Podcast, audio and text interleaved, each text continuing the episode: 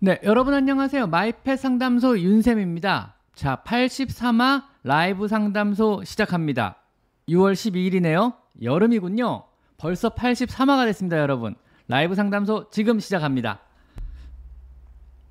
자, 지금 제 소리 잘 들리시나요? 안녕하세요. 양아치 TV님 안녕하세요. 윤쌤 좋아요.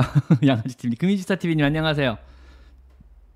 조용선 유튜브님 안녕하세요. 어, 유튜버님들 많이 들어오시는구나 생각보다. 오 잘해야겠다 무섭다. 또 여기서 말실수하면 막 유튜브에 올라가는 거 아니에요 여러분 채널에 제발 좀잘좀 봐주세요 부탁드립니다. 제가 좀 부끄러움이 많아서요. 뭐 제 채널에서 얘기하는 건 대, 괜찮은데 남의 채널에 언급되는 건 제가 좀 부끄러움이 많아가지고 좀 무섭습니다. 좀 잘 잘좀 부탁드릴게요. 자, 아네 아네스티 아네스티 아 아 아, 아, 아네스티샤 윤님이 이게 아네스티샤 윤이 아니고 아네스티샤 윤님 윤님이구나. 세례명. 아 아 아, 아, HCM 후발 품종을 키우고 있는 집사입니다. 아직 발병은 안 했고 건강할 때부터 많이 놀아줘야 심장이 튼튼해지니까 많이 놀아 많이 놀아줘야 된다는 사람도 있고 많이 놀면 심장에 무리가 와서 일찍 발병할 수 있으니 격하게 놀지 말라는 사람도 있어서 의견이 궁금합니다. 그냥 놀아주시면 됩니다. 격하게 놀아셔야 되고 천천히 놀아셔야 되고 상관없습니다. 대신 발병하고 난 이후에 만약에 발병될지 안 발병할지 모르는 거예요. 이게 뭐 충격 때문에 발병하는 건 아니거든요. 유전적인 소인이잖아요. 그죠? 발병하면 그때부터 조심하면 되죠. 근데 아직 발병할지 안 발병할지도 모르고 얘가 평생 잘 살지 건강할지 아니면 유전적으로 지금 발병을 할지 안 정할지 모르잖아요, 지금요. 그리고 현재 HCM 테스트에서 정상이 나왔다 그러면은 현재 심장은 무리 없이 정상적으로 잘 뛰고 있다는 얘기니까 별다른 문제 없이 그냥 잘 열심히 놀아주시면 됩니다. HCM 검사에서 정상이면 그냥 놀아주세요. 여기서 비정상이 나오면 조심하셔야죠, 그때부터는요. 괜찮습니다. 놀아주시면 될 것 같습니다. 아나 아나스타샤구나. 아네 아네세시아 유님이 아니고 아나스타샤구나. 그래가지고 세례명이니까 맞죠? 아나스타 아나스타샤. 아나스타샤가 공주 이름 러시아 마지막 공주 이름 아닌가요? 막내 공주 이름이 아나스타샤 아니었나요? 어쨌든 아나스타샤 유님 세례명이랍니다. 감사드립니다. 달다리님 윤센 너무 좋아요. 아, 저도 좋아합니다. 감사합니다. 아나스타샤 맞네요. 그죠? 아나스타샤 맞죠? 자 선생님 회충했을 때 내부 구충약 보면법 제대로 알려주세요. 보통 3336법이라고 표현을 해요. 그러니까 되게 이게 독한 회충의 경우인데 사실 이렇게까지 필요 없는데 요즘 회충약들이 좋아가지고 일단 옛날 약 기준으로 그러니까 이 3336법이라는 게 이게 굉장히 오래전 프라지켄탈이나 오래전에 나온 회충약들이 이게 성능이 별로 좋지 못했고요. 두 번째로 회충이 무지무지 옛날에는 많았어요. 막 먹으면은 막 한 바가지 쏟아냈거든요. 진짜 버글버글 움직이는 기생충들을요. 이때 나온 요법이라서 요즘 나오는 좋은 구충제는 굳이 이렇게까지 할 필요는 전혀 없는데 일단 고양이 Revolution 한 번 발라주면 한 달 내내 죽이기 때문에 상관이 전혀 없습니다. 그래서 Revolution 한 번 발라주면 한 달 내내 죽이니까 한 번만 발라주면 끝이고요.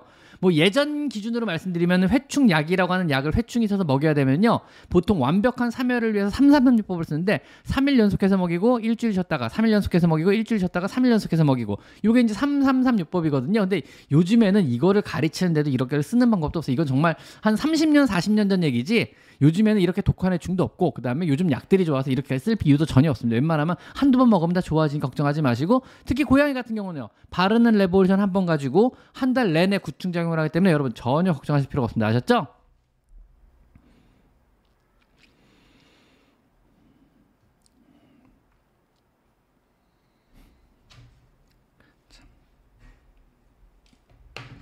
자, 또 뭐가 있을까요?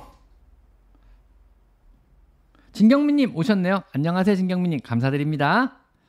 항상 저의 든든한 후원자님이시죠, 진경민님. 자, 실내에서만 키우는 고양이도 광견병 예방주사랑 심장사상충 맞춰야 되나요. 심장사상충은 당연히 맞춰야 되고요. 광견병은 법이니까 맞추셔야 됩니다. 괜히 골치 아픈 일에 휘말릴 수 있으니까 꼭 맞춰주시는 게 좋습니다. 그래서 심장사상충, 그 다음에 구충, 구충의 일종인 Revolution 반드시 하셔야 됩니다. 아셨죠? 추룩값 벌어가며 하야하기 때문에 버텨보겠습니다. 화이팅입니다, 진경민님. 선생님 고양이가 병원에 갔다가 숨어서 안 나오는데 기다리면 나올 값이 온데 기다리면 나올 겁니다. 스트레스 받아서 그래요. 그래서 보통 스트레스 안 받고 병원에 왔다 갔다 할 수 있도록 여러분이 많은 노력을 기울여 주셔야 됩니다. 아셨죠?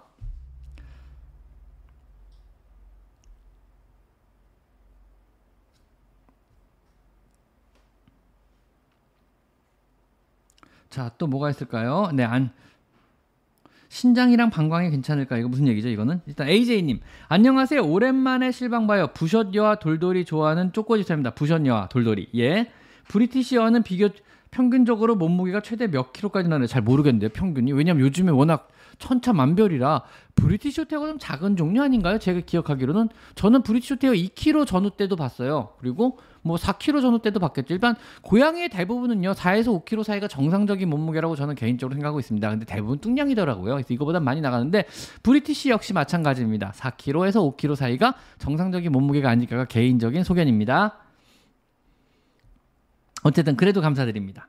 선생님 구조한 지 4주차 악갱이 어제부터 이유식 시작했는데 갑자기 설사를 해요. 이유식을 해서 그럴 겁니다. 2주 넘게 수유한 동안은 건강한 한 오는데 4주에 이유식이 이른가요? 아니요. 이르진 않고 이제 슬슬 시작하시면 되는데 이유식 처음 먹어봐서 그럴 거예요. 일단 조금만 더 버텨보세요. 익숙해지면은 설사가 차차 잦아들고 멈추지 않을까. 그래도 여기다 한 가지 더 안내를 해드리면 팁을요. 그동안 이, 그동안 초유를 먹이셨잖아요. 그러다가 이제 이유식 하잖아요. 왜 초유를 먹을 때 애가, 애들이 혀를 U자로 이렇게 U자로 둥글게 말고 latch이라 그래. latch이라 그러죠. 쭉쭉쭉쭉 빨잖아요. 이게 상당히 많은 여러 3차 신경부터 facial nerve부터 많은 신경들이 연관되는 거고 요걸 잘한 애들이 건강하게 잘 크거든요. 이 쭉쭉쭉 빠는 습성을 최대한 길게 끌고 가주라 그래요. 그래 가지고 아주 이상적인 건 3개월까지고 아니면 최소한 두 달까지는 최소한 쭉쭉쭉 빠는 습 거를 계속 유지를 시켜주시는 게 좋아요. 그게 신경계통이 건강하게 자라고 다 커서도 울서킹 신드롬이나 아니면 사람의 귓볼을 빨거나 사람의 몸을 빨거나 사람의 팔을 빠는 이런 안 좋은 어떤 행동학적 이상이 안 나타나게 할 수 있어요. 그래가지고 일단은 이유식을 시키는 건 맞지만 이유식을 먹더라도 간혹가다 초유를 물려주세요. 그래가지고 초유가 몸에 좋아서 물려주는 게 아니고 쭉쭉쭉 빠는 이런 습관을 계속적으로 좀 오래 끌고 가는 거예요. 그래서 고양이가 본능적으로 갖고 있는 자연 상태에서 어미젖을 두 달까지 빠는 이유가 그것 때문이기도 하거든요. 그래서 최대한 오래 고양이 고양이 어떤 자연 생태계 수준에 맞게 길게 끌게 유지를 시켜주는 거죠. 그러면은 고양이가 정서적으로 안정이 되고 행동학적으로 문제가 없이 잘 큰다는 거죠. 그래서 그런 습성을 정상적으로 잘 유지시켜 줄 수 있도록 노력을 해주는 것도 한 방법일 수 있어요. 그래서 그냥 이유식을 시키더라도 한 두 달 이상까지 최대한 가끔 간혹 뭐 자주 해주실 필요는 없어요. 일 그래도 하루에 한 두세 번 정도는 쪽쪽쪽 빠는 걸 계속 시켜주세요. 초유를 가지고 그래가지고 레쳇 기능을 계속 활성화를 시켜주시면요. 나중에 커서도 행동학적 문제들 이것저것을 빤다든가 울서킹을 한다든가 아니면 어떤 어떤 뭐 부족함을 느껴가지고 주인의 귓볼을 빨다든가 이런 안 좋은 습관은 없어질 수 있습니다. 그것도 유지시켜주는 것도 좋은 방법 중에 하나입니다.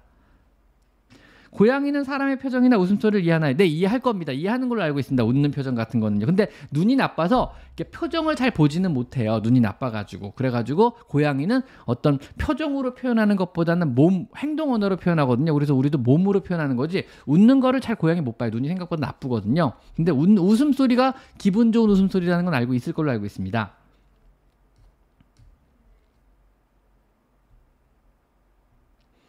안녕하세요. 여선양의 집사예요. 변을 볼 때 피 나오는 건 무슨 질병일까요? 변을 볼 때 피가 나온다면 대장염 아닌가 이거는요? 이건 병원 가보시는 게 낫지 않을까요? 하나에만 그러는 게 아니고 똥꼬를 안 짜줘서 그런 거 하는데 하나이가 요즘 들어 자주 흘려요. 그 대장염이 만성적으로 있는 건데 뭐 식, 시기가 안 좋아서 너무 기름지는 식 사료가 안 좋아서 뭐 여러 가지가 원인이 있지만 일단은 그래도 병원에 가보시는 게 낫지 않을까? 이건 정상은 아니잖아요. 그죠? 그죠? 똥꼬에서 피가 나오면 정상은 아니잖아요. 변에서 피가 묻어 있으면 정상도 아니고요. 병원에 가보시는 게 좋을 것 같습니다. 자, 혜진님. 고양이가 한 살이 넘었는데 키튼 사료만 먹고 다른 사료는 잘 안 먹으려고 계속 키튼 사료 먹어도 괜찮을까요? 습식 사료 함께요. 뭐, 안 먹으면 할 수 없죠. 뭐, 근데 이제 성묘용 사료를 바꿔주는 게 낫지 않을까요? 왜냐면 살찔 수가 있거든요. 키튼 사료만 먹으려 그러면요. 키튼 사료가 굉장히 고칼로리 사료예요. 단백 함량도 굉장히 높은 편이고요. 그런데 습사료를 먹으면 뭐, 칼로리가 좀 낮은 편이니까 좀 낮긴 낮겠지만 키튼 사료에서 성명 사료를 그래도 바꿔주는 게 살이 안 찌는 게 나을 것 같습니다. 너무 말랐다 그러면 키튼 사료 계속 먹여주시면 되고요. 그리고 뭐뭐 뭐 그냥 뭐 좀 살이 쪘다 정상적이다 그러면 키튼 사료 오래 먹으면 아마 설사할 거예요. 아마 살이 찔 거예요. 그러니까 이런 경우에는 키튼 사료에서 성묘 사료를 바꿔주실 것을 권장드립니다. 나이대에 맞게 먹여주시는 게 가장 건강하게 잘 커요.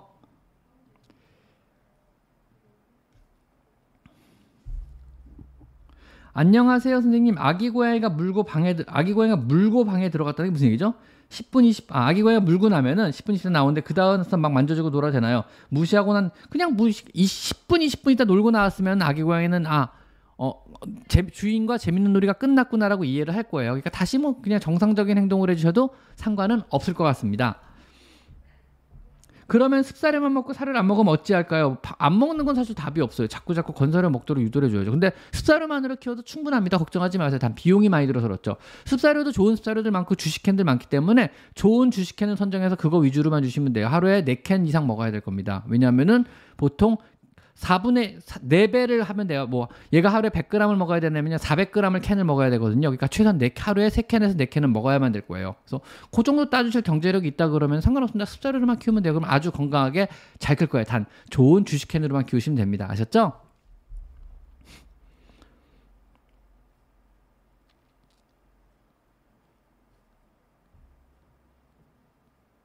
선생님 모래에서 무조건 대변은 가리는데 소변은 화장실 옆에서 볼일을 봐요.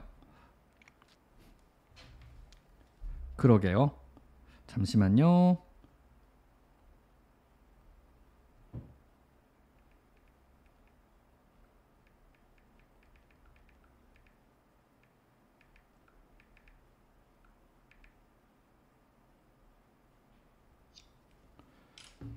자, 장경은님. 안녕하세요, 선생님. 3개월 된 아기 냥이를 키우고 있는 집사입니다.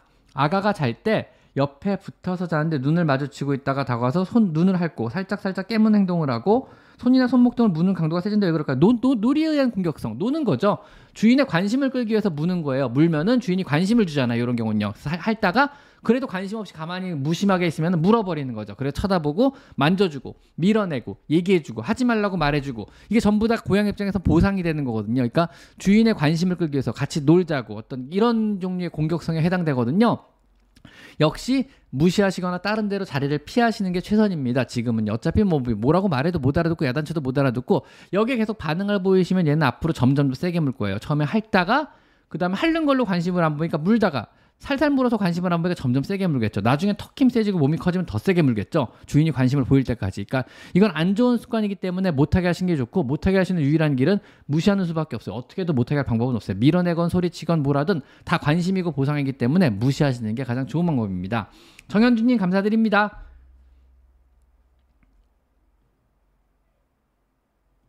자, 또 뭐가 있을까요?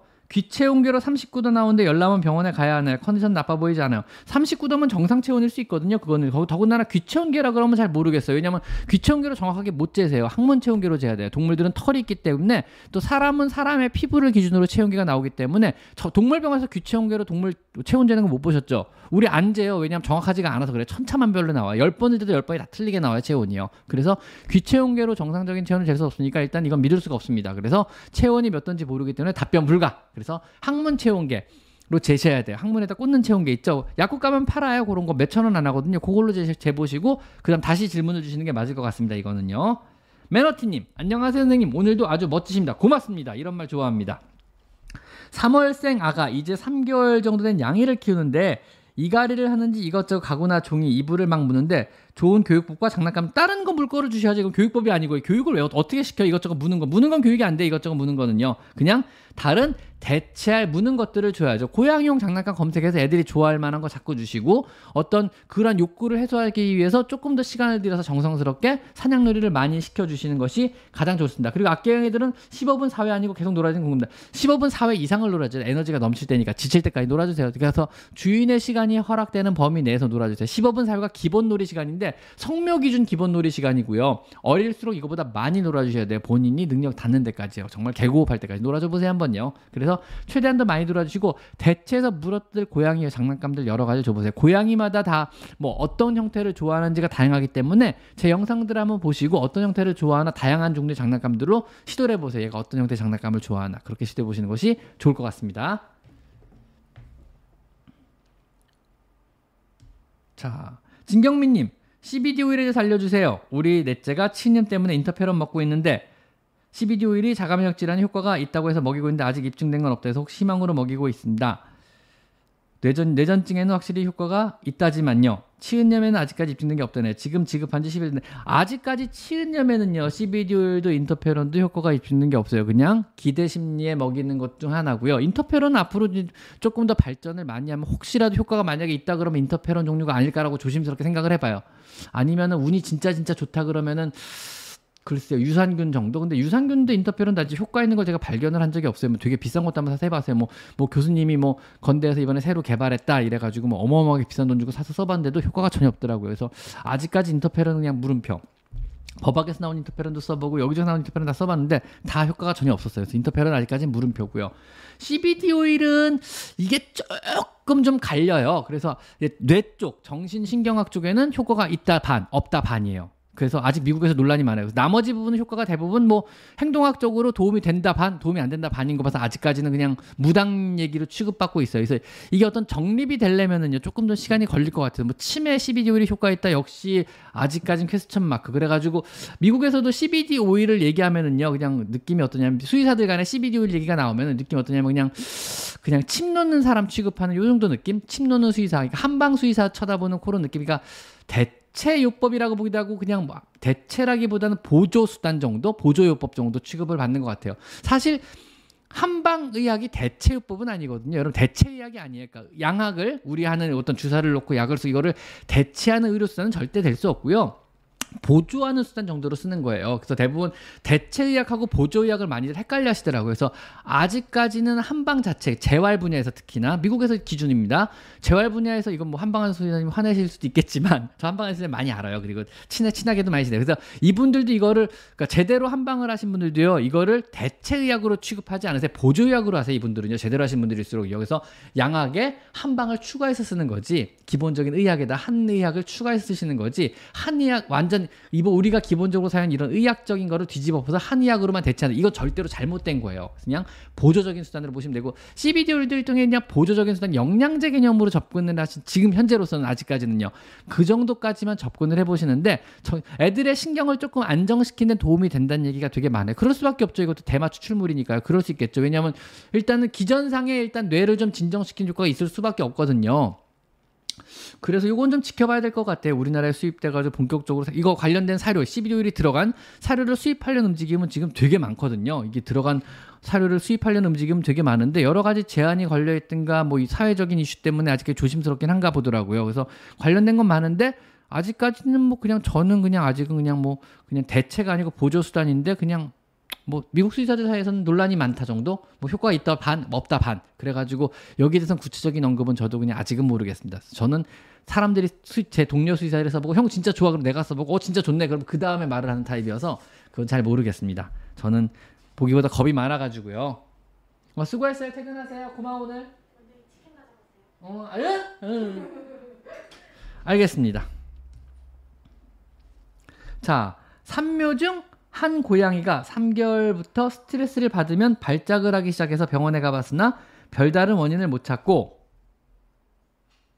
다시 병원에 가려고 했으나 집 밖에 나가는 순간 계속 발작을 해 접종도 못하고 키우고 있으며 그, 그후 특히 자다가 발작을 하고 있습니다. 1에 3개월에 한번 걸로 발작을 하네요. 요거는 뭐 답변이 불가능한 질문인데 그냥 애가 발작을 하는데 어떻게 해야 되나요? 뭐 안쓰럽긴 합니다만 검사하기 전에 방법이 없어요. 요거는 거기다 검사도 요거는요. 사실은 요건 MRI까지 들어가 봐야 될 것 같아요. 뇌 스캔을 한번 해 봐야 될 것 같아요. 그래서 요거는 MRI 촬영을 해 봐야 될 것 같고 발작을 억제하는 거나 뇌압을 낮추는 약을 MRI 촬영할 병원에 가셔가지고 상황을 설명하고 받아와서 먹인 다음에 좀 진정을 시켜가지고 해당 병원에 데려가서 MRI 촬영을 해보는 게 나쁘지 않을 것 같습니다. 우선 어, 해당 병원 선생님하고 상의를 한 연후에 그래서 MRI 촬영을 예약을 하시고 예약한 당일에 필요한 약을 먹이고 데려가셔가지고 마취한 후에 MRI 촬영을 해볼 걸 권장드리겠습니다. 요거 저 같으면 그렇게 처리할 것 같아요. 디라인님.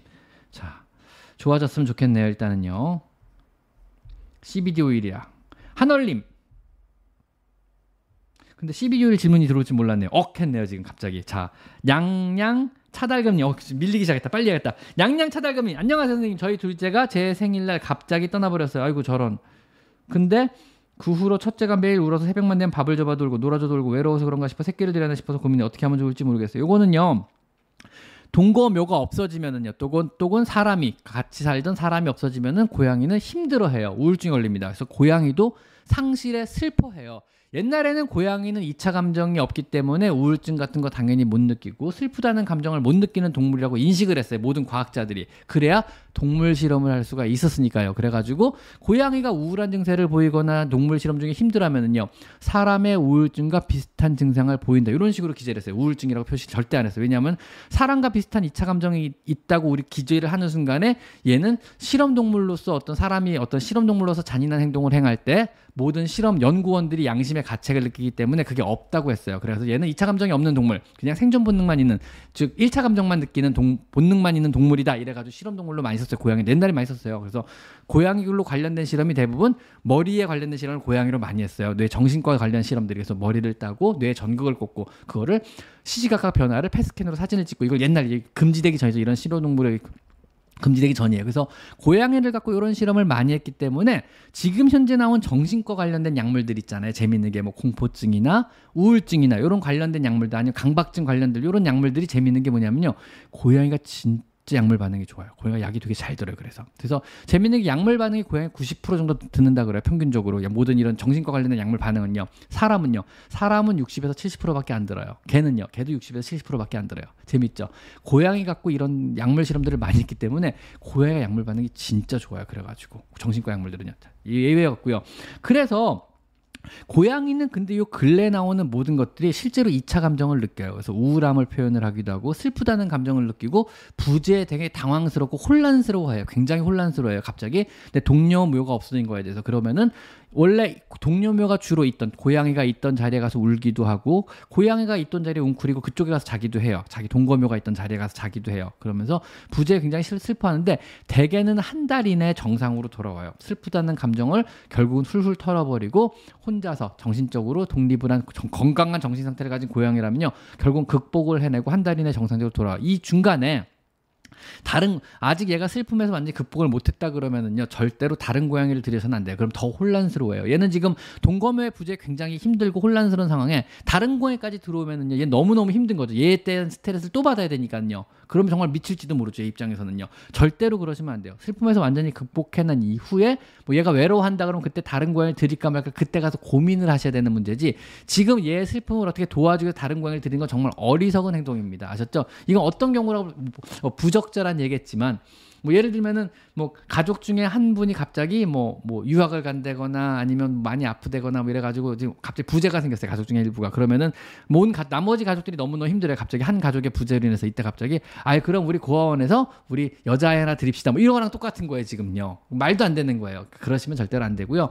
어 제 영상 중에 고양이도 상실에 슬퍼합니다라는 영상이 하나 있어요. 그거는 그게 뭐냐면 이제 어떤 상실의 고양이가 슬퍼할 때 우리가 어떻게 해줘야 되는지, 어떤 행동을 우리가 보여줘야 되는지, 이 고양이가 상실해서 정상적으로 빨리 회복을 하기 위해서 우리가 어떻게 해줘야 되는지에 대한 영상이니까 그 영상을 보시면 아마 많은 도움이 될 거예요. 그래서 지금 이게 끝나고 제 영상 중에 고양이도 상실에 슬퍼한데서 고양이 우울증과 관련된 고양이가 어떤 상실에 대해서 느끼는 감정에 대한 영상이 있으니까 그것도 꼭 한번 참고해 보시면 도움이 될 겁니다.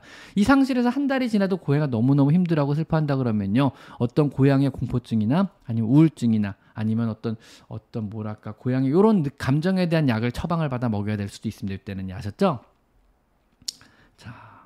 빨리 해결됐으면 좋겠습니다. 한월님, 선생님들 큰 도움 받고 있습니다. 먼치킨 3살 집사인데 오늘 처음으로 천식 기침을 1분 정도 했어요. 입술색은 정상이고 곧장 괜찮아서 졸고 있는데 걱정이에요. 병원에 빨리 가봐야지 응급인지 궁금합니다. 뭐 세살인데 지금 와서 한번 처음 해본 건데 어제 살에 들렸겠죠. 너무 큰 걱정하지 마시고 요게 점점 잦아지고 요게 반복이 된다 면 그때 병원 가서 검사해 보세요. 지금은 검사해서 정상으로 나올 겁니다. 지금 그냥 아 일시적으로 내가 먼지가 너무 많았던가 잠깐 사례가 들렸던가 했겠자고 넘어가시면 돼요. 저도 가끔 정신없이 기침할 때 있어요. 아무 느낌 아무 이상 없는데도 불구하고요. 그래 그렇다고 제가 막 갑자기 종합병원 가서 막 가서 엑스레이 찍어봐 주세요. 저 죽는 거 아닌가요? 저 폐암인가 이러진 않습니다. 가끔 그럴 때가 있습니다. 괜찮습니다. 자, 디라이님 또 질문 주셨네요. 산묘 중 한 고양이가 3개월부터 스트레스를 받으면 발작, 아, 이거 얘기했군요. 알겠습니다. 진선미님, 안녕하세요. 첫째랑 둘째랑 1년차 예민 소심 사회성이 없고 둘째는 혼자도 잘 놀고 애교도 많고 사회성이 있는 아이입니다. 합사한 지 3개월 정도 됐는데 가끔 첫째가 무는 행동을 하는 거에 특별히 싸우지 않는데 처음으로 목욕을 첫 번째 둘째 먼저 시키고 첫째는 나중에 시키는데 첫째가 둘째를 보고 하악질을 심하게 하고 피도나고 둘째는 자국으로 수술사에 왜 그럴까요?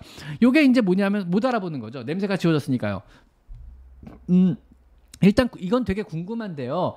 첫째랑 둘째가 실제 네 가지 행동 중에 세 가지 행동을 보여야 되거든요. 얘네가 만약에 콜로니를 형성하고 동료로 서로 인지라고 아니면 가족 관계를 형성하면요. 보통 네 가지 행동을 기본적으로 보이게 돼요. 첫째는 알로 그루밍. 머리를 핥아주죠. 얼굴과 머리. 왜냐하면 머리를 핥아준다는 의미는 뭐냐면 머리와 목 주변을 핥아준다는 의미는 뭐냐면은요. 고양이는 온몸을 그루밍할 수 있지만 자기 얼굴 주변과 머리와 그다음 뒷목을 핥지 못해요. 여기를 핥음으로 인해 가지고 서로 서로 가족이 있을 때만 핥을 수 있는 데거든요. 그래가지고 내가 가족이 있다는 걸 알, 알리는 방법 중에 하나예요. 그래서 어 네가 못 핥는 부위를 내가 핥아줄게. 네가 못 씻는 부위를 내가 씻겨줄게. 이런 의미거든요. 그래서 알로 그루밍, 알로 러빙.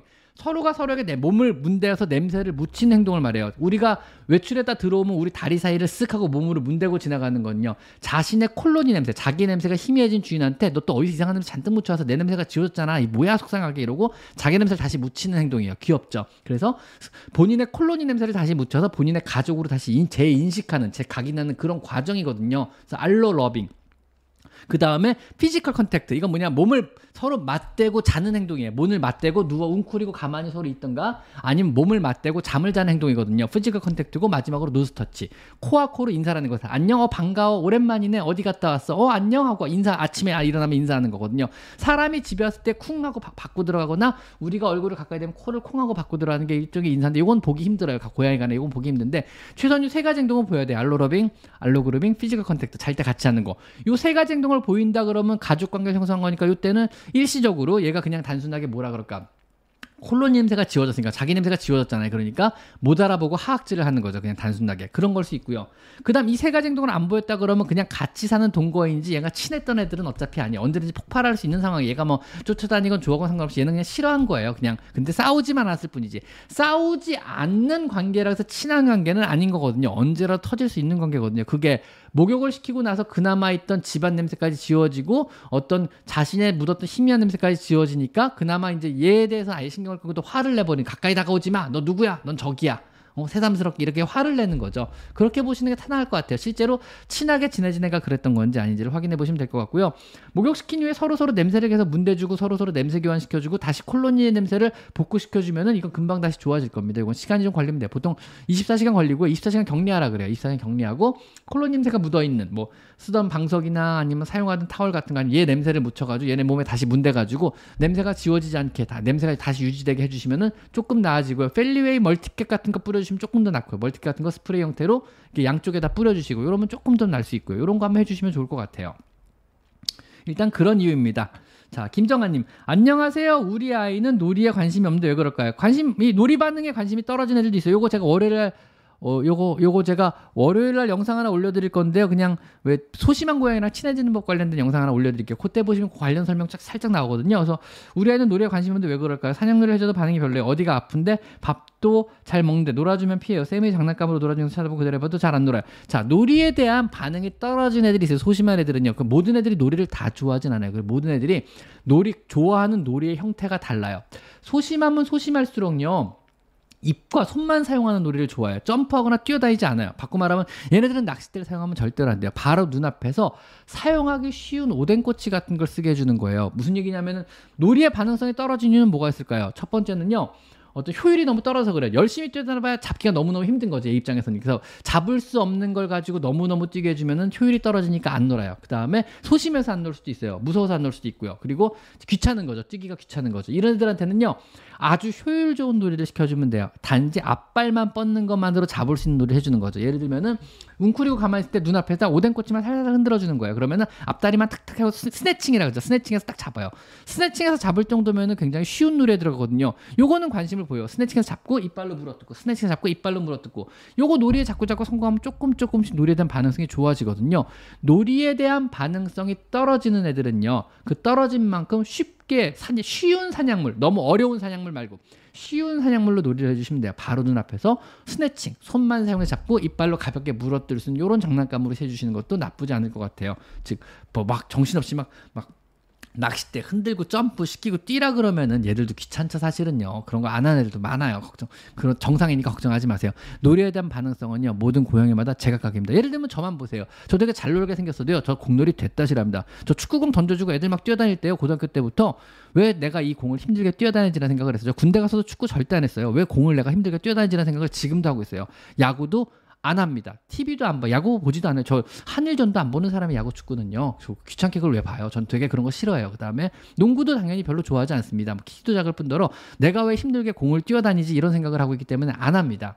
그리고 또 심지어는 골프 잠깐 쳐봤는데 교수님들하고 너무너무 재미가 없었어요. 한 1년 좀 넘게 치다가 골프도 아예 안 친 지 되게 오래됐습니다. 왜냐하면 내가 이 새벽부터 나가서 왜 공을 때린 다음에 이 공을 또 쫓아가서 또 걸어 다녀서 이 공을 또 찾아야 되지라는 생각이 드는 순간에 하기가 너무너무 싫더라고요. 그래서 공놀이 다 싫어합니다. 저는요. 노, 노, 이런 놀이에 대한 반응성 모든 남자들이 좋아할 거로 생각하지 마세요. 안 좋아합니다. 당구 안 좋아합니다. 볼링 80 칩니다. 안 좋아합니다. 당구도 80 칩니다. 안 좋아합니다. 공놀이 안 좋아합니다. 저는요. 자, 또 볼까요? 그죠? 당구 80, 볼링 80 심했죠, 이 나이에. 참. 이블리님, 먼치킨 여와 4개월 아기 키우고 있습니다. 몸무게는 1kg 정도 나가, 1.3kg니까 1kg, 1.04, 1kg겠네요. 하루에 밥은 종이컵 3분의 2 정도, 2분의 3 정도, 종이컵 2분의 3, 2분의 3, 2분의 3이 뭐죠? 한 컵 반을 준다는 얘기인가? 되게 많이 주는 거 아닌가요? 1kg인데 종이컵을 2분의 3컵이나 줘요? 3분의 2컵이겠죠. 3분의 2컵도 많은데 1kg면요? 이상한데요. 요거 조금요. 이게 종이컵이 어떤 종이컵을 말하는 거죠? 애기가 항상 밥 이 부족해 보이는데 뭐 그건 모르겠지만은요. 일단은 요 정도라 그러면은 자율급식시키세요. 그냥요. 모르겠으면 이성 한 살까지는 자, 보통은 성장이 멎을 때까지는 자율급식시켜도 되니까 자율급식 그냥 시키세요. 모르겠으면 자율급식시키세요. 지금 이거는 사료 종류가 안 나와 있고 사료 칼로리가 안 나와 있으니까 사료 봉지 뒤를 보면 나와 있거든요. 몸무게당 그다음 이사료는 몸무게당 몇 그램 아니면 몇 컵을 먹이세요라고 나와 있으니까 그대로 먹이시면 됩니다. 그 사료 봉지 사료마다 칼로리가 달라서 이건 뭐라고 답변이 안 돼요. 근데 모르겠으면 자율급 시키시면 됩니다. 이건 간단합니다, 이블리님. 자, 네, 냥냥 달차금님 슈퍼챗에 답변해 주신 게 아닌 게 뭐니, 아닌 게 뭐냐면은요, 냥냥 달차금님 최대한 답변하려고 노력하는데 놓치는 것도 되게 많아요. 그래서 혹시라도 제가 슈퍼챗을 쐈음에도 불구하고 답변이 못 된 게 있다 그러면은요, 꼭 알려주시고요. 그럼에도 불구하고 영상이 끝날 때까지 답변을 못 받으시면요, 댓글을 꼭 남겨주세요. 아, 슈퍼챗 남겼는데 대, 답변을 못 받았습니다. 그러면 제가 내일 아침에 모든 댓글에 답변을 다 웬만하면 다 달아드리거든요. 그래서 혹시라도 놓친 게 있다 그러면 댓글 남겨주시고 댓글 보고 제가 내일 아침에 출근을 일찍 해가지고 일요일도 출근하기 걱정하지 마시고 답변을 하나하나 하나 다 남겨드리도록 하겠습니다. 그러니까 혹시라도 부족하다 느끼시면 꼭 저한테 댓글로 남겨주시면 감사하겠습니다. 아셨죠? 네, 이상권님. 안녕하세요, 선생님. 3개월 아가 고양이랑 같이 살고 있어요. 어제 예방접종차 병원에 갔는데 귀찐드기가 발견되어서 치료받고 종합구충제도 바르고 왔어요. 괜찮을까? 괜찮을 겁니다. 그리고 집에 있는 이불이나 고양이 등 전부 소독해야 될까요? 소독할 필요 없습니다. 사람에겐 해가 없다고 하는데 괜찮겠죠? 네, 괜찮습니다. 밖에 나온 건 금방 다 죽어요. 신경 쓰지 마세요. 고양이 귀 안에 사는 건 귀 안에서밖에 못 살아요. 심지어는 강아지 귀에서도 못 살아요. 고양이 귀에서만 살고 사람 몸에서도 못 살아요. 걱정하지 마시고 고양이 귀찐드기는 구충제 발라주고요. 그다음 귀찐드기 죽이는 약이 있거든요. 코약 몇번 넣어주면 다 좋아져요. 그래서 앞으로 지저분한 게 까만 게 계속 며칠에 나올 거예요. 그러면 2, 3 3일에 한 번씩 병원 가서 청소하고 약 넣고 2, 3일 뭐 3, 4일에 한 번씩 또 병원 가서 청소하고 약 넣고 몇번 해주면 싹다 죽으니까 너무 신경 쓰지 마세요. 그냥 위생적으로 더러운 거지 이것 자체가 큰 문제를 유발하진 않을 겁니다. 단 이거를 너무 오래 질질 끄면 고양이 신경이 되게 예민해져요. 잠을 편하게 못 자기 때문에 어릴 때 잠을 편하게 못 자고 계속 간지러하면 되게 예민한 성격 고양이 될 수밖에 없겠죠. 그래서 그렇지 않도록 빨리 치료하시는 게 좋습니다. 발견되는 즉시 빨리만 치료해 주시면 됩니다. 아셨죠? 자, 저 얼굴 잘 나가고 있는 거죠? 자, 오늘, 오늘도 좀 정신없이 켜가지고 지금. 네, 정신 하나도 없어요, 지금. 최국인님 오셨네. 안녕하십니까, 최국인님. 항상 감사드립니다. 오늘 또 바뀌었네요. 빅토리로 바뀌었네요. 네, 최국인님 감사드리고, 빅토리입니다. 최국인님. 서경님도 최국인님, 저 제이캉슈님, 최국인님, 서경님 세 분 다 감사드립니다. 서경님도 오셨구나. 제이캉슈님도 오셨네. 지금 봤네요. 아우, 정신이 하나도 없어가지고. 자, 됐다. 메리님, 메리 0406님. 안녕하세요, 선생님. 어제 메리가 2차 접종을 했는데요. 메리가 고양이겠죠? 강아지가 아니고 설사가 있어서 분변 검사도 진행했습니다. 그런데 그 이후 변이 마지막에 피가 조금 묻어나오는데 병원에 다시 가봐야 될 거. 아니요, 조금 기다려보세요. 괜찮습니다. 일단 뭐 분변 검사 때문에 살짝 대장님이었을 수도 있으니까 너무 걱정. 설사 때문일 수도 있고요. 일단 근데 거기서 검사하고 치료를 설사를 했으니까 치료받고 오지 않았나요? 그래서 약 받아오지 않으셨나요? 아닌가요? 일단은 하루 더 지켜보시고 그때까지 피가 섞여 나오면 병원에 또 가보시는 게 이건 좋을 것 같아요. 일단 너무 급한 건 아니에요. 응급은 아니니까 너무 걱정하지 마세요. 아셨죠? 자, 스포츠 거의 끝나고 한, 한, 한승준님. 한승준님이군요. 고양이도 집사가 장난감을 가지고 놀아줄 때 집사가 놀아주는 걸로 인식하는 건지 궁금해요. 집사가 놀아주는 걸로 인식합니다. 그래서 상호작용 놀이라 그래요. 아, 얘가 또 나랑 놀아주는구나라고 인식을 분명히 합니다. 그래서 점점점 친근감과 신뢰감을 느낄 수 있는 놀이에 들어가니까 최대한 많이 놀아주세요. 하셨죠? 뭐 고양이가 바보도 아니고 여러분이 낚싯대 갖고 놀아준다고 갑자기 벌, 어 어디서 벌레가 뛰어났지 벌레랑 놀아야지 이러는 거 아니거든요. 고양이도 알아요. 그리고 여러분이 너무 어렵게 놀아주면 여러분한테 승질 내기도 해요. 여러분이 너무 쉽게 놀아주면 물고 도망가면서 여러분을 놀리기도 해요. 고양이를 생각보다 똑똑하고요. 그렇게 바보 아닙니다. 그리고 저희 집 고양이는 장난감 물고 내가 자고 있으면 침대 위로 올라와서 나를 툭툭 건드립니다. 빨리 놀아달라고 자지 말고. 그래서 할 수 없이 또 낚시, 낚싯대를 들고 올라와요. 병원 침대 위로. 그럼 또 할 수 없이 자다가 일어나서 흔들어주다가 절로 집어던지고 또 잡니다. 그럼 또 그걸 통째로 물고 올라와요. 또 그 낚싯대를 통째로 물고 올라와요. 그냥 아예. 그리고 또 나를 툭툭 건드립니다. 또 흔들어주다 또 멀리 집어던지고 저는 잡니다. 고양이들 똑똑합니다. 자, 집사의 낚싯대를 흔들어라. 이런 겁니다. 아셨죠? 어린 고양이 내려야 할때 개고흡은 정상입니다. 제이캉수님이 정확합니다. 아셨죠? 당신은 스페인어를 이해한다. 못한다. 죄송합니다. 던 V, 던 PV님. 전혀 이해 못합니다. 아미고가 스페인, 스페인어인가요? 어쨌든 인사도 못합니다. 스페인어는요. 영어도 잘 못하는데 무슨 소리 하세요, 지금요. I cannot understand Spanish. Okay? You got it? I can, I'm sorry.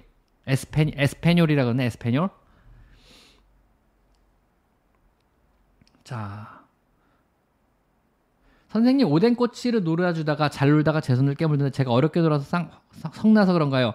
어, 손과 장난감의 거리가 너무 가까우면은요 사냥물 어디까지를 사냥물인지 인식을 못하는 거예요. 어디까지 갖고 손까지 장난감으로 인식할 수 있어요. 그래서 최대한 길게 잡든가 점 자꾸 손을 면더 긴 장난감을 사셔야 돼요. 오뎅꼬치 긴거 사든가 아니면 낚싯대로 놀아줘야죠. 거리를 띄우고요. 그래서 손까지 장난감으로 인식한 경우 그럴 수 있기 때문에 이건 되게 안 좋은 습관으로 굳어질 수 있거든요. 그래서 이럴 때는 최대한 거리를 띄워주세요. 아셨죠? 아 재밌는 거 하나 어, 제가 어 사실은 좀 겁이 나긴 겁이 났었는데 뭐랄까 제가 커뮤니티 게시판에 어그 사람 Gerber 있잖아요. 이유식 Gerber. 요거 그냥 추루 대용으로 대신 간식으로 조금씩 좀 애들 잘 먹을 거야. 약 먹일 때 섞었을 때 주스세 하고 썼다가 사람들 반응이 너무 격렬한 거예요. 그래서 먹여도 된다 먹여도 안 된다 부터 고다 카페까지 막 글 올라오고 난리가 났었더라고요. 그래서 무서워가지고. 이거 이게 이거거든요. 뭔지 아시죠? 거버라고 그래가지고. 이거 어릴 때 부자들만 먹던 거예요. 저 어릴 때 진짜 부자들이 밀, 그 미군 용산 미군 기지에서 흘러나온 밀수품들 있잖아요. 그거 이제 사다가 먹이시던 거 미제 아줌마라 그러죠. 사다가 먹였던 건데 저는 맛도 못 봤어요. 저는 그렇게 부자는 아니어가지고 그래서 부자들만 먹던 부자 어린애들이 먹던 일종의 어린 아이용 이유식이거든요. 안 비싸요. 여기 미국에서는 한 천 원 정도 하고 우리나라에서 비싸게 사도 2, 3천 원 정도면 사는 걸로 알고 있거든요. 근데 이게 되게 진해요. 고양이들이 안 먹는 고양이 먹보다 진짜 잘 먹어요. 완전 잘 먹어요. 정말 끝내주게 좋아합니다. 그래서 이게 사실은 이런 종류의 아기 유식 중에 시도해본 것 중에 치킨 맛하고 쇠고기 맛 두 개는 치트키예요. 고양이들 이 두 가지 맛 치킨 맛을 특히 좋아하고 나머지 맛은 별로 안 좋아해 사실은. 그다음에 그다음 소고기 맛 좋아하는 애들이 있고요. 두 가지 맛은 되게 애들이 고양이 좋아하거든요. 그래서 약 먹이시거나 아니면 입맛이 많이 떨어진 고양이들 있잖아요. 그럴 때 먹여주시면 도움이 돼요. 물론 이게 균형식은 아니기 때문에 식사 대용은 절대 아니에요. 간식으로 주셔야 돼요. 하루 전체 칼로리 10% 이내인 간식으로 그냥 주시는 거지 입맛 돋구는 용도로. 이거는 사람 아기용으로 나왔기 때문에 고양이의 균형식은 절대 아니에요. 그죠? 대신 영양학적으로도 물론 우수하고 깨끗하고 위생적인 세서 잘 만들었어요. 재료도 되게 좋고 염분 농도 설탕도 염분도 거의 안 들어가 있어요. 그렇기 때문에 고양이 건강에도 크게 나쁘진 않지만 역시 균형식은 아니기 때문에 절대 주식으로 주셔도 안 되고 간식으로 주 시는 건 괜찮아요. 그리고 추루보다 훨씬 잘 먹어요. 진짜로. 깜짝 놀랄 정도로 웬만큼 입맛 없는 들 이거 주면 다 잘 먹어요. 그래서 보통 이게 미국 같은 경우는 웬만한 동물병원에서 막 박스로 쌓아놓고 써요. 그래가지고 이게 치트키처럼 써요. 그래서 입원하고 아, 아파서 막 입맛 없고 골골대는 애들 이거 많이 퍼줘요. 사실은 약 먹일 때도 이거 섞어서 많이 줘요. 그래가지고 사실 강아지나 고양이 애기들 아플 때 사람 아기용 이유식 같은 경우는 치트키 같은 거라서 많이 놓고 써요. 이거 말고 좀 불량한 것 중에 어떤 것도 쓰냐면은요. 이건 우리끼리 얘기입니다.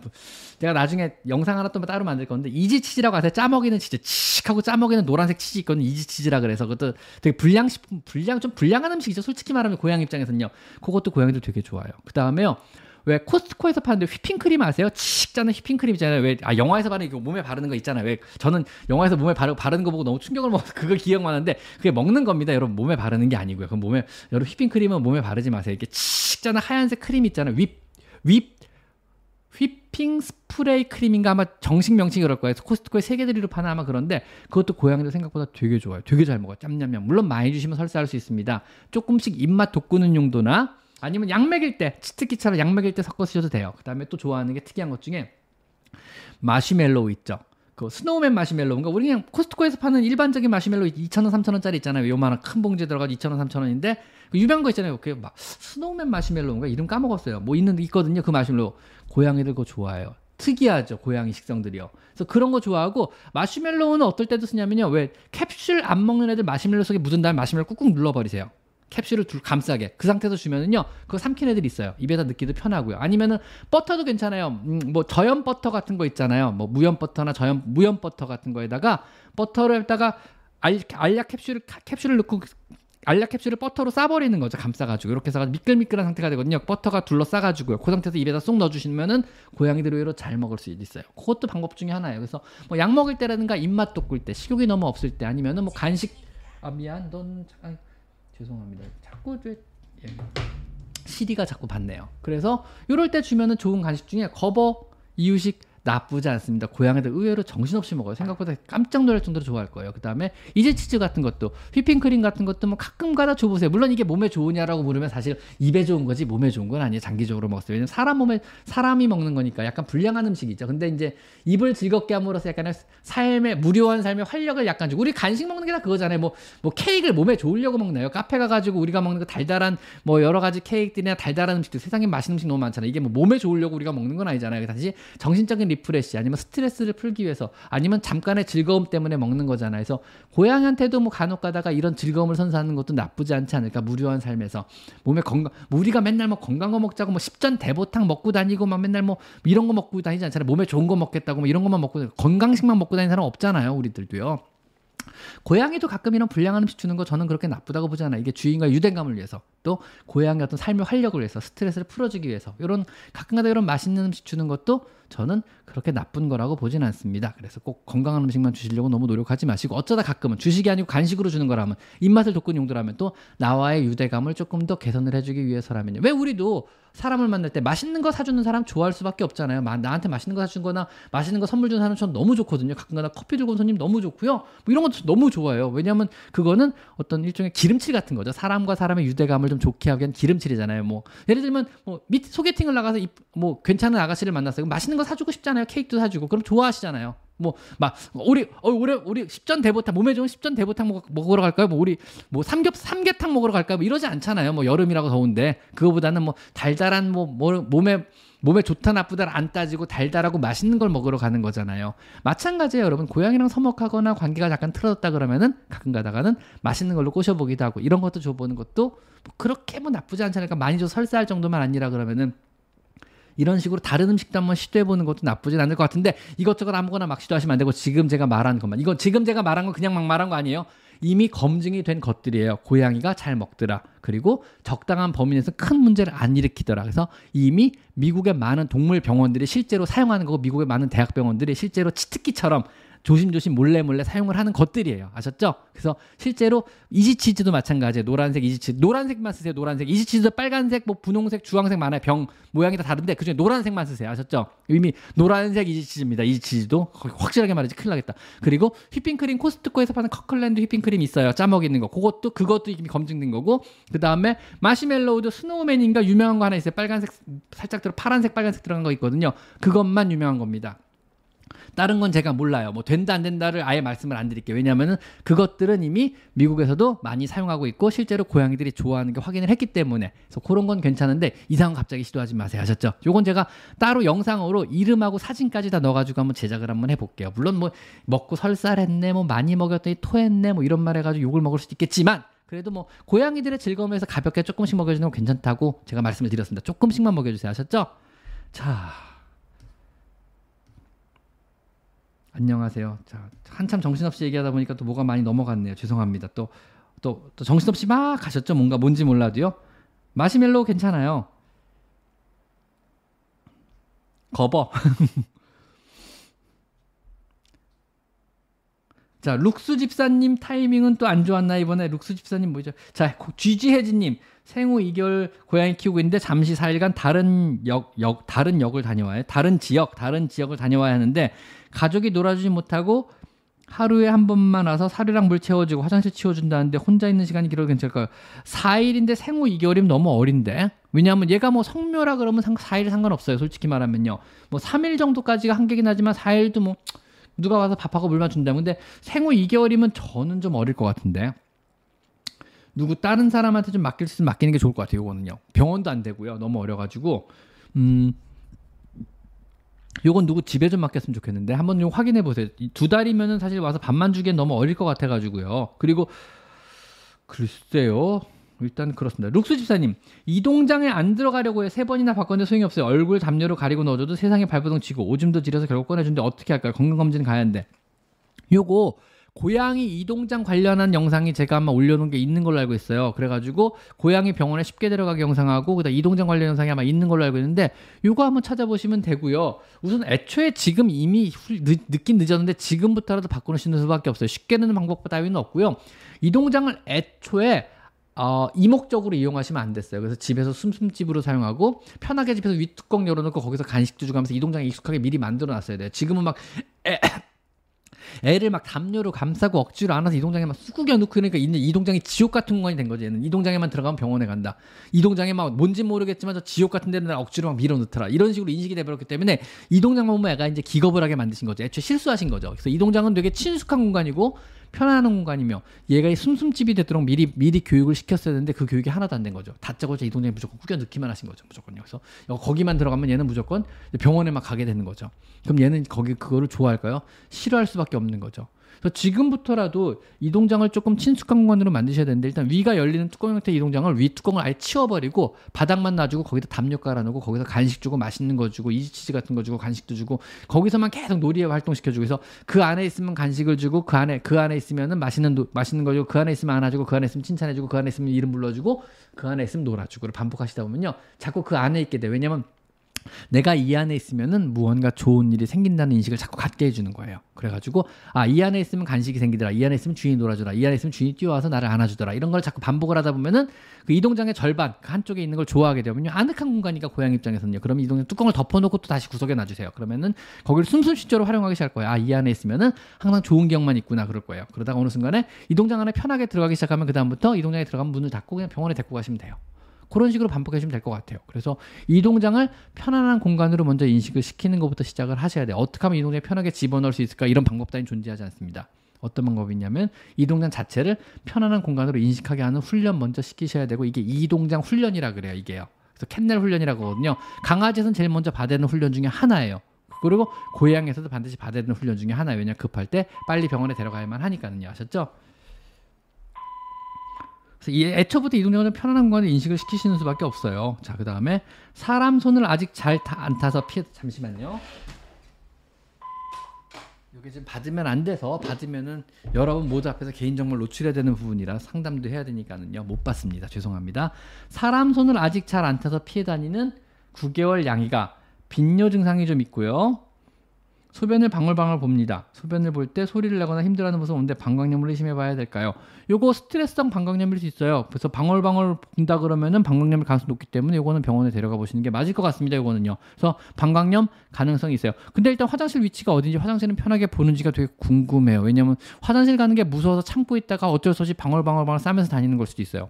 화장실을 못 가가지고 무서워가지고 그래서 화장실을 좀 사용하기 편하게 구석진대로 옮겨주시고 턱도 좀 낮춰주시고 화장 밖 우리가 우리가 오줌 싸는 모습을 못 보게 화장실을 좀 구석 아예 가려주든가 이런 방법도 있을 수 있을 것 같아요. 편하게 이용하게 만들어주시는 수밖에 없을 것 같아요. 그래서 이게 지금 참아서 이러는 건지 아니면 실제 방광염 때문에 이러는 건지는 조금 더 뭐라 그럴까 얘 어떤 화장실의 위치나 어떤 식으로 생활하는지 화장실에서는 잘 보는지 화장실은 잘 가는지 이런 걸 확인해 봐야 될 것 같아요.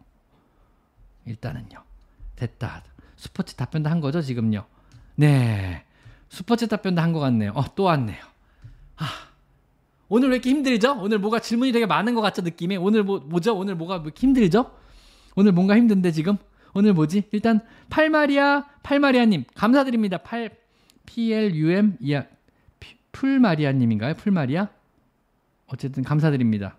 자, 김진우님, 3개월 된 고양이가 아침 6시만 되면 손발이고 물어대는데 어떡하죠? 다른 장난감을 줘도 계속 물어댑니다. 이게 뭐냐면 깨울라 그러는 거예요. 3개월 된 아이가. 일단 같이 자지 않는 걸 추천드립니다. 왜냐하면은 3개월 된 아이가 6시만 되면 깨우는 거죠. 어느 날 뭐 2시에도 깨워봤고 3시에도 깨워봤고 4시에도 깨워봤고 5시에도 깨워봤는데 우연찮게 6시에 깨우니까 일어나신 거죠. 그러니까 아 이때 물어서 깨우면 일어나는구나 해서 시간만 되면 계속 깨워서 일어나서 밥 내놔라. 놀아달라 이러는 건데 너무 어려서 그런 거기 때문에 일단 무시하시는 게 최선이고요. 요거는 고양이가 새벽에 잠을 깨운다면 이런 영상에 제가 설명을 해놨으니까 그거 보고 참고하시면 되는데 근데 좀 그거 보고 참고해서 뭔가 가르치고 뭔가 시도하기 내가 너무 어려워. 3개월이라 그러면요. 그냥 침대 밑에 내려놓고 무시하시는 게 최선일 것 같아요. 지금요. 또 교육을 시키기엔 너무 어려워요. 그래가지고 정 힘드시다 그러면 고양이가 잠을 깨운다면 이런 영상을 한번 참고해 보셔도 될 것 같습니다. 아셨죠? 김진우님. 자, 이비티님. 슈퍼챗이 또 밀리기 시작했다. 어떡하지? 자, 이비티님. 첫째 남 3살, 둘째 여 1살 반을 1년 넘게 모시고 있어요. 첫째만 목욕을 시켰는데, 자, 첫째만 목욕을 시켰는데 당일엔 괜찮다가 다음날 새벽에 둘이 너무 심각하게 싸움을 했어요. 이후 목욕한 첫째가 둘째를 볼 때마다 하악질, 기저진, 꼬리 내림을 시전하기 시작해 둘째도 덩달아 흥분해 결국 심각한 싸움을 건지려고 둘을 격리해 다시 친해지게 방법이 없을까요? 근데 이거 아까 말씀드린 그건데 이비트님 아까도 설명드렸었는데요. 이게 뭐냐면 콜로니 냄새가 지워져서 그래요. 그래서 병원에 오랫동안 갔다 오거나 병원에서 미용을 한 다음에 갑자기 싸움이 일어나는 대부분의 경우는 뭐냐면요. 애들이 서로가 서로의 냄새가 지워졌기 때문에 그래서 싸움이 시작되는 거거든요. 우리가 밖에 있다가 들어오면 고양이들이 우리 몸에 쓱 문대면서 지나가는 어떤 알로 구름 알로 러빙 행위가요.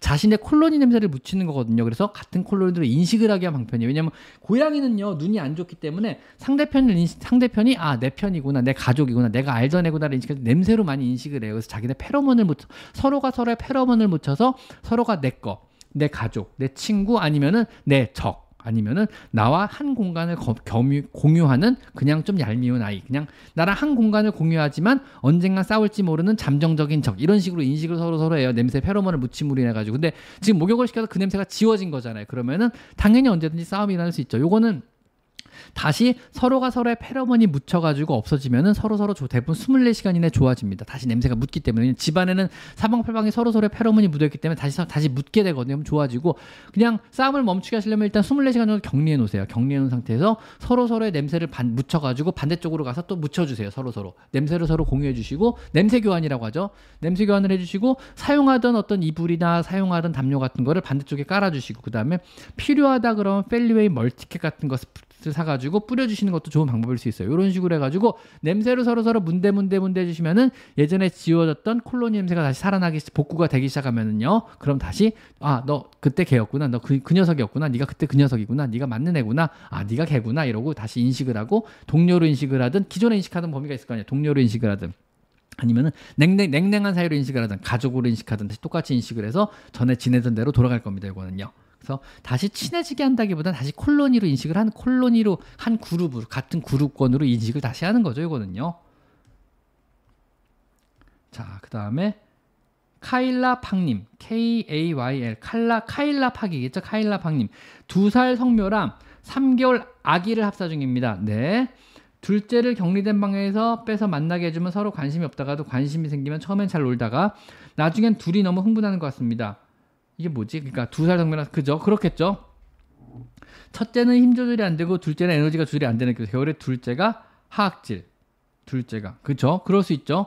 요거는 일단은 고양이 합사와 관련된 둘째를 드릴까요부터 고양이 합사와 관련된 영상이 있는데 이 영상을 보시면 되는데 일단 솔직히 말하면 3개월짜리 고양이는 아무런 문제 없어요. 하악질을 하든 말든 냅두세요. 얘는 어차피 무조건 좋아해요. 무조건 따라다니고 문제는 두 살 된 성묘가 얘를 이제 얼만큼 인정을 해주고 얘를 자기 콜로니로 받아들일지 말지 두 살 된 성묘 마음이에요. 그러니까 두 살 된 성묘를 최대한 스트레스를 풀어주고 얘를 좀 편안하게 해주시는 수밖에 없어요. 그다음 높은 데도 자꾸 만들어서 얘를 도망갈 수 있는 곳, 올라갈 수 있는 곳, 피할 수 있는 자리 자꾸 자꾸 만들어주시는 수밖에 없어요. 이거는 전적으로 두 살 된 기존의 첫째의 마음이에요. 얘를 받아들일지 내 콜로니로 아니면 배척을 할지는 얘 마음이거든요. 그래가지고 이건 둘째한테 달린 문제고 이 과정을 조금 천천히 일어나게 그냥 서로 같은 방에 두지 마시고 서로 얼굴만 마주볼 수 있게 방면문 사이로 이런 서로 마주보고 밥을 먹을 수 있게 이런 식으로 단계적으로 진행해 보시는 것도 방법일 수는 있어요. 근데 사실 첫인상에서 대부분 결정이 되기 때문에 이건 시간을 좀 끌어보는 수밖에 없을 것 같기는 해요. 그래서 이거는 제 영상에 몇 군데 소개해놨어요. 그래서 둘째를 드리는 법이라든가 아니면은 뭐 고양이의 서열과 관계된 문제라든가 이런 거는 제 영상 중에 찾아보신 몇 개가 있으니까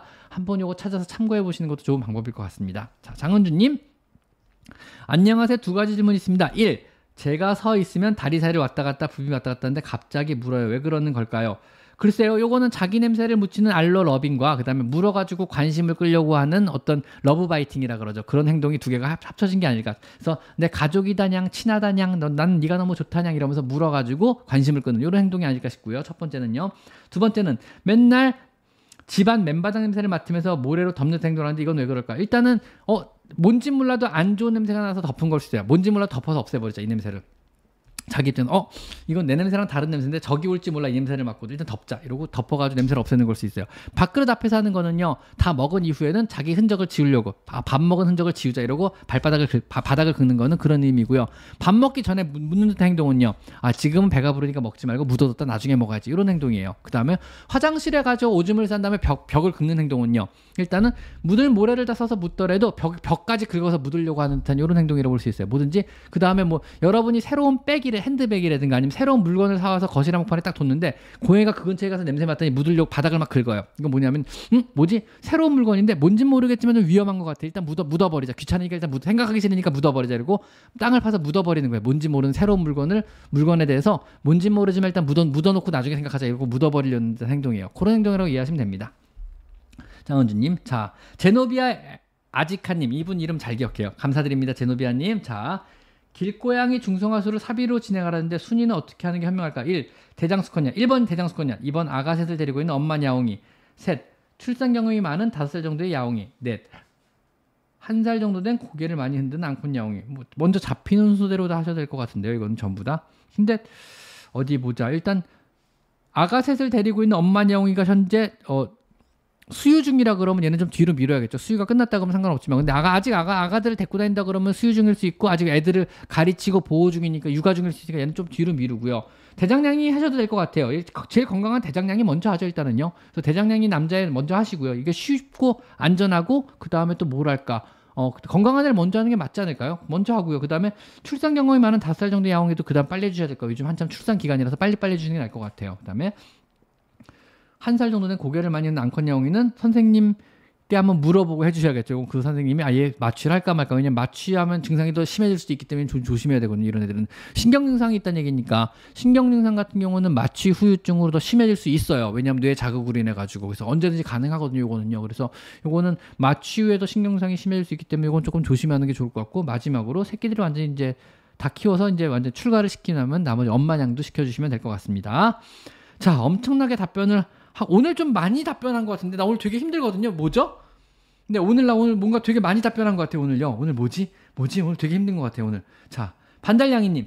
7개월짜리 둘째 들인 지 한 달이 다 되어 갑니다. 둘째가 자기 사료를 안 먹고 그래서 첫째가 먹는 밥을 먹고 그 자리에 가서 첫째 사료를 먹어요.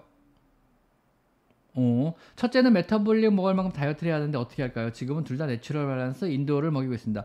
뭐 그냥 둘 다 같은 사료를 먹이는 게 낫겠지. 일단 할 수 없죠. 뭐 그렇게 먹인다 그러면요. 근데 반드시 따로따로 먹여야 된다 그러면요. SureFeed라는 장비가 있습니다. 신문물이죠. 그래가지고 요즘에는 어 pet tech라 그래서 IT 제품과 pet 제품을 결합한 제품이 많이 나오는데 그 중에 대표 주자 중에 하나예요. 그래서 국내에도 수입해서 파는 데가 있는 걸로 알고 있어요. 한 10만 원 정도, 11만 원인가 그 정도 하는데 그거는 뭐냐면 뚜껑이 달린 밥그릇이에요. 근데 밥그릇 하나에 아이디 태그 조그만 펜던트 하나가 같이 들어있어요. 그 펜던트를 목에 걸어주면은요. 그 펜던트를 목에 거내만 그 밥, 가까이 갔을 때만 그 밥그릇이 문 입구가 열려요.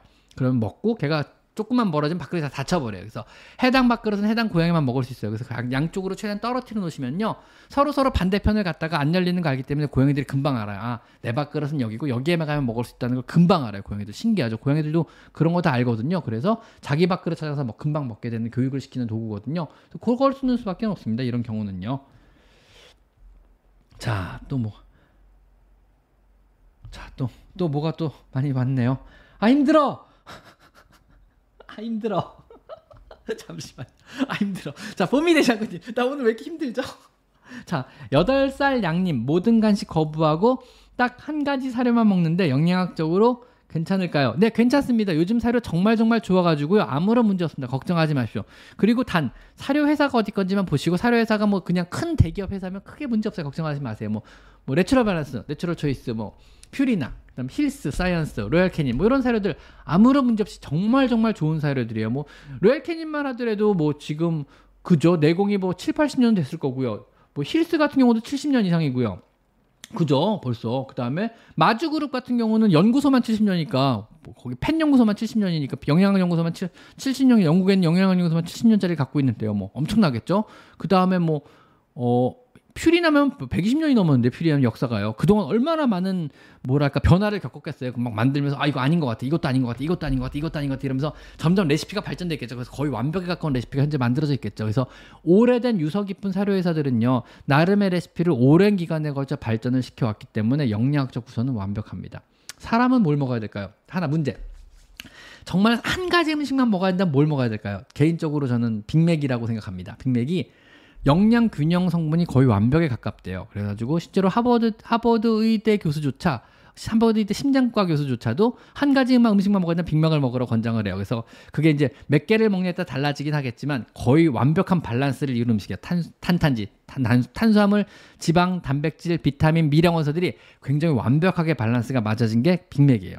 되게 오랜 기간 굉장히 큰 비용을 들여가지고 정말 수많은 영양학자들이 연구에 연구를 거듭해서 만든 게 맥도날드의 빅맥이랍니다. 그래가지고 이거는 뭐 맥키 뭐 뭐 등치 큰 사람은 뭐 두 개, 뭐 작은 사람은 한 개 이런 식으로 해가지고 그것만 먹을 경우 영양 균형 거의 밸런스가 맞아져요. 물론 많이 먹으면 살찝니다. 살찐다 안 찐다 문제가 아니고 그것만 먹을 때 영양 균형을 맞출 수 있느냐 문제에서는 거의 완벽 거의 가장 인간 사료에 근접한 음식이 빅맥이 아닐까라는 생각이 듭니다. 그 정도로 어, 밸런스가 잘 잡힌 그런 음식이라 그러더라고요. 의외죠.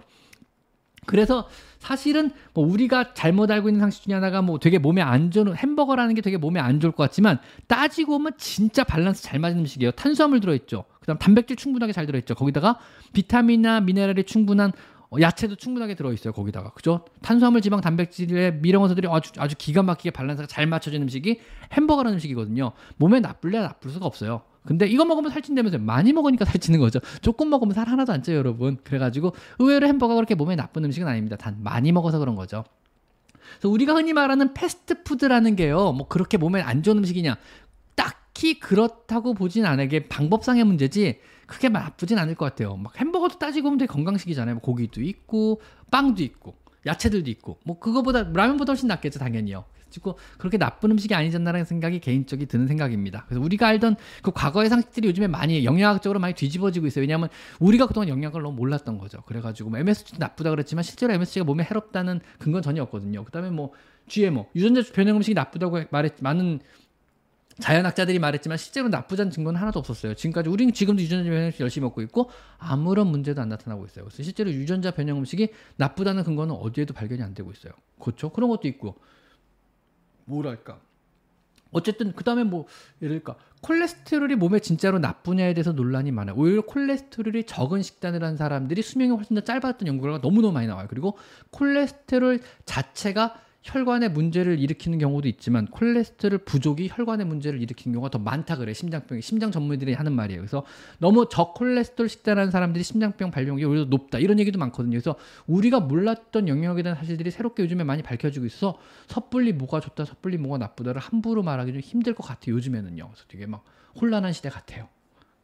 그래서 그냥 먹고 싶은 거 맛있게 먹는 게 제일 좋은 게 아닐까 싶어 요즘 생각에는 그냥 아예 뭐 어떻게 사 어떻게 상 어떻게 될지도 모르고 솔직히 막 이렇게 막 몸 아끼고 살아서 뭐에 갑자기 어떻게 병 걸릴지도 모르는데 맛있는 거 먹고 행복하게 사는 게 낫지 않을까 이런 생각을 개인적으로는 갖고 있습니다. 여러분은 따라하지 마시죠. 전 개인적으로 저는 그냥 개인적으로 먹고 싶은 거 먹고 사는 편입니다. 몸에 좋은 거 건강한 음식 별로 안 좋아합니다. 솔직히 말하면 되게 안 좋, 되게 싫어합니다. 건강한 맛 진짜 싫어하고요. 몸에 좋다는 거 별로 안 좋아합니다. 오래 살고 싶은 생각이 있어서 없다 있다 문제가 아니고 그냥 그런 맛 자체를 좋아, 안 좋아해요. 그냥 저는 맛있는 것만 좋아합니다. 자, 8살 양님 모든 간식 거부하고 딱 한 가지 사료 먹는데 영양적으로 괜찮습니다. 그래서요. 좋은 사료라면요. 자, 진 어, 자, 더 이상 슈퍼챗 안 받겠습니다. 남은 슈퍼챗만 소화하겠습니다. 남은 슈퍼챗 소화 가능할지 모르겠지만 열심히 하겠습니다. 진희으시님 안녕하세요. 3살 된 둘째 데려온 지 일주일쯤 됐는데 합사 영상 보고 단계별로 진행 중인데 박명훈 사이에 두고 관심이 없이 간식 먹기까지 성공했는데 시간이 지나면 첫째가 박명훈 사이에 두고 화학지라고 으르렁거려요. 전 단계로 다시 돌아가네요. 아니요. 전 단계로 돌아간다고 이게 없어질 것 같지는 않습니다. 이대로 진행하다가 풀어보고 서로 대면 대면하면 그냥 그 정도로 만족하고 지내는 수밖에 없을 것 같아요. 이건 어떻게 해도 여기서 더 지, 좋아질 수도 있고 나빠질 수도 있지만 전 단계로 가서 처음부터 다시 시작한다고 해서 이게 좋아질 확률은 어, 생각보다 낮아요. 그건 경험상 그렇습니다. 일단은요. 그래서 이거는 솔직히 말하면 첫인상과 관계된 부분이라 그냥 얘가 이제 마음에 안 든 거죠. 솔직히 나 너 마음에 안 들어. 언니 저 마음에 안 들죠. 요거 요거거든요. 그냥 그래서 그래 나 너 마음에 안 들어 이거거든요. 이게 뭐 다시 떨어졌다 붙는다고 해서 언니 저 마음에 안 들죠를 또 반복한다 그래서 그어 아니야 사실은 나 너 너무 좋아. 이게 이 말이 나오진 않거든요. 솔직히 말하면은요. 그저 고양이가 바보가 아닌데요. 갑자기 어, 잠깐 만 일주일 정도 안 보이다 다시 보인다 그래서 걔를 못 알아보고 어너너 누구냐 너 갑자기 되게 이쁘 너 알고 보니 천사였네 뭐 이러진 않거든요 애들이. 다시 보니 천사네 뭐 이러진 않거든요. 그래서 요거는 모르겠어요. 일단 좀 그냥 다시 붙여놔 보면은 그냥 대면 대면 지내다가 조금 조금씩 좋아지지 않을까라는 생각을 조심스럽게 봅니다. 자 아비티님 오늘 아비 이, 이비티님 오늘 이비티님 질문 많으시네 안녕하세요. 격리 앉을 텐데 아직도 이 상황인지라 좀 더 격리시키고 천천히 서로 다 익숙해져야겠네 감사합니다 저도 감사드립니다 이비티님. 자 이케미님 후원자 등급 감사드립니다. 이케미님의 후원자 등급 항상 환영합니다. 저는 제 후원자들을 진심으로 감사드립니다. 항상 후원자님들의 든든한 후원으로 제 영상이 하나하나 하나 만들어지고 있습니다. 정말 진심으로 감사드립니다. 그래도 후원자님들이 매달 보내주시는 한 달에 한 번씩 보내주시는 그 4천 얼마 5천 원 정도의 비용이요. 꽤 큰 도움이 돼요. 나름 영상 만들 때요. 제 영상 만들 때 영상 한 편당 비용이 제법 들거든요. 그래서 한 영상 한 편당 대략 한 20만 원 조금 넘는 비용이 들어가요. 사실은 왜냐하면 이게 편집 비용하고 그 다음에 또 뭐지? 편집 비용과 어, 어, 어, 자막 따는 비용이나 여러 가지 비용들이 들어가는데 20만 원 좀 넘는 비용이 들어가는데 여러분의 후원자 등급이 보내주는 그 후원금리 생각보다 큰 도움이 됩니다. 완전 감사합니다. 이게 모이니까 좀 돈이 되더라고요. 진짜 감사드립니다. 자, 그 다음에 사랑정님 감사드립니다. 역시 자, 피치오님 회사에서 1년간 돌보던 길냥이와 함께 하기로 한 지 7개월입니다. 어휴 잘하셨습니다. 잘 지내던 아이가 야근과 잔업으로 혼자 있는 시간이 늘어 스트레스를 받는지 overgrooming 증상을 보이네요. 네, 오늘 한 마리 비슷한 내용이 있어가지고 상담을 했는데 스트레스를 받았는지 overgrooming 증상을 보이는데 허벅지 안쪽 털이 빠진 것이 보이는데 곰팡이 피부질환 것은 음성. 컴포트는 원래 사용 중이었고 병원에서 질캔과 오메가3 영양제만 받은 상황이 더 심해지면 이것만으로 될까요? 일단 질캔 괜찮 오메가3는 별 의미는 없을 것 같고요. 질캔은 도움이 조금 될 겁니다.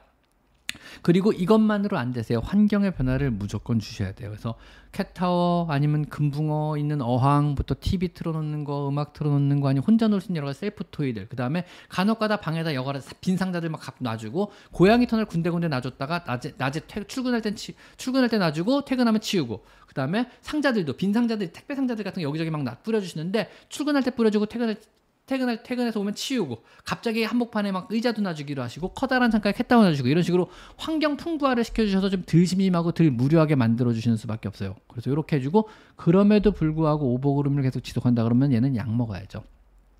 그러니까 뭐라 그럴까 좀 어, 우울감이나 불안감을 가라앉히는 종류의 약들을 먹이시는 수밖에 없어요. 그때부터는요. 그래서는 정신과 약물을 먹이셔야 됩니다. 그래서 일단 질병에 대한 테스트, 몸, 이 건강한지 실제로 질병은 없는지, 통증은 없는지, 고통은 없는지, 관절염 같은 건 없는지 이런 physical한 검사를 먼저 진행하여 physical한 게 정상이다 그러고 환경 풍부화를 충분히 시행해서 환경적으로 여러 가지 변화를 줘가지고 덜 심심하게 하려는 모든 노력을 했음에도 불구하고 이런 우울감이나 아니면 이런 우울감이 남아 있어가지고 애들이 막 overgrooming을 한다 이러면 정신적인 문제 그때부터 정신과의 질환이 되거든요. 정신적인 문제를 보고 그때는 약을 사용하기 시작하셔야 됩니다. 아셨죠? 근데 의외로 효과는 좋습니다. 후원은 그냥 후원자 등급 되시면 돼요. 한 달에 4,900원인가 내는 후원자 등급이 따로 있습니다. 그래서 거기에 가입해 주시면은요. 한 달에 4,900원이 저한테 거기서 이제 뭐 40%인가 떼고 나머지가 들어오겠죠. 2천 얼마가 들어, 3천 원 가까운 2천 얼마인가 3천 원인가 들어오는데 그것만으로도 모이니까 꽤 됩니다. 감사드립니다. 항상 완전 감사드립니다. 자, 끝났습니다, 여러분 오늘도 6시 5분. 와 오늘 좀 힘들었어요. 오늘 질문 이상하게 많았네. 오늘 뭐지? 오늘 왜 이렇게 힘들었지? 어쨌든 여러분의 든든한 도움으로 하루하루 성장하고 있습니다. 여러 가지로 감사드리고 오늘도 후원 보내주신 모든 분들께 감사드리고 그 다음에 슈퍼챗 보내주신 모든 분들께도 진심으로 감사드립니다. 모든 질문에 답변이 됐길 바라며 혹시 제 질문이 답변이 다 충분치 못했거나 슈퍼챗을 보냈음에도 불구하고 답변을 못 들으신 분들은요 이 영상이 끝난 다음에 영상 안 주거든요. 영상 뒤에 댓글 남겨주시면요 제가 내일 아침 출근해서 답변을 하나하나 다 달아드리도록 하겠습니다. 자 오늘 여기까지만 하도록 하겠습니다. 오늘 모두 모두 감사하고요. 너무너무 수고하셨고 제이캉님도 항상 감사드리고요. 모두 감사합니다. 오늘 여기까지 마이펫 상담소 자 윤쌤이었습니다. 고맙습니다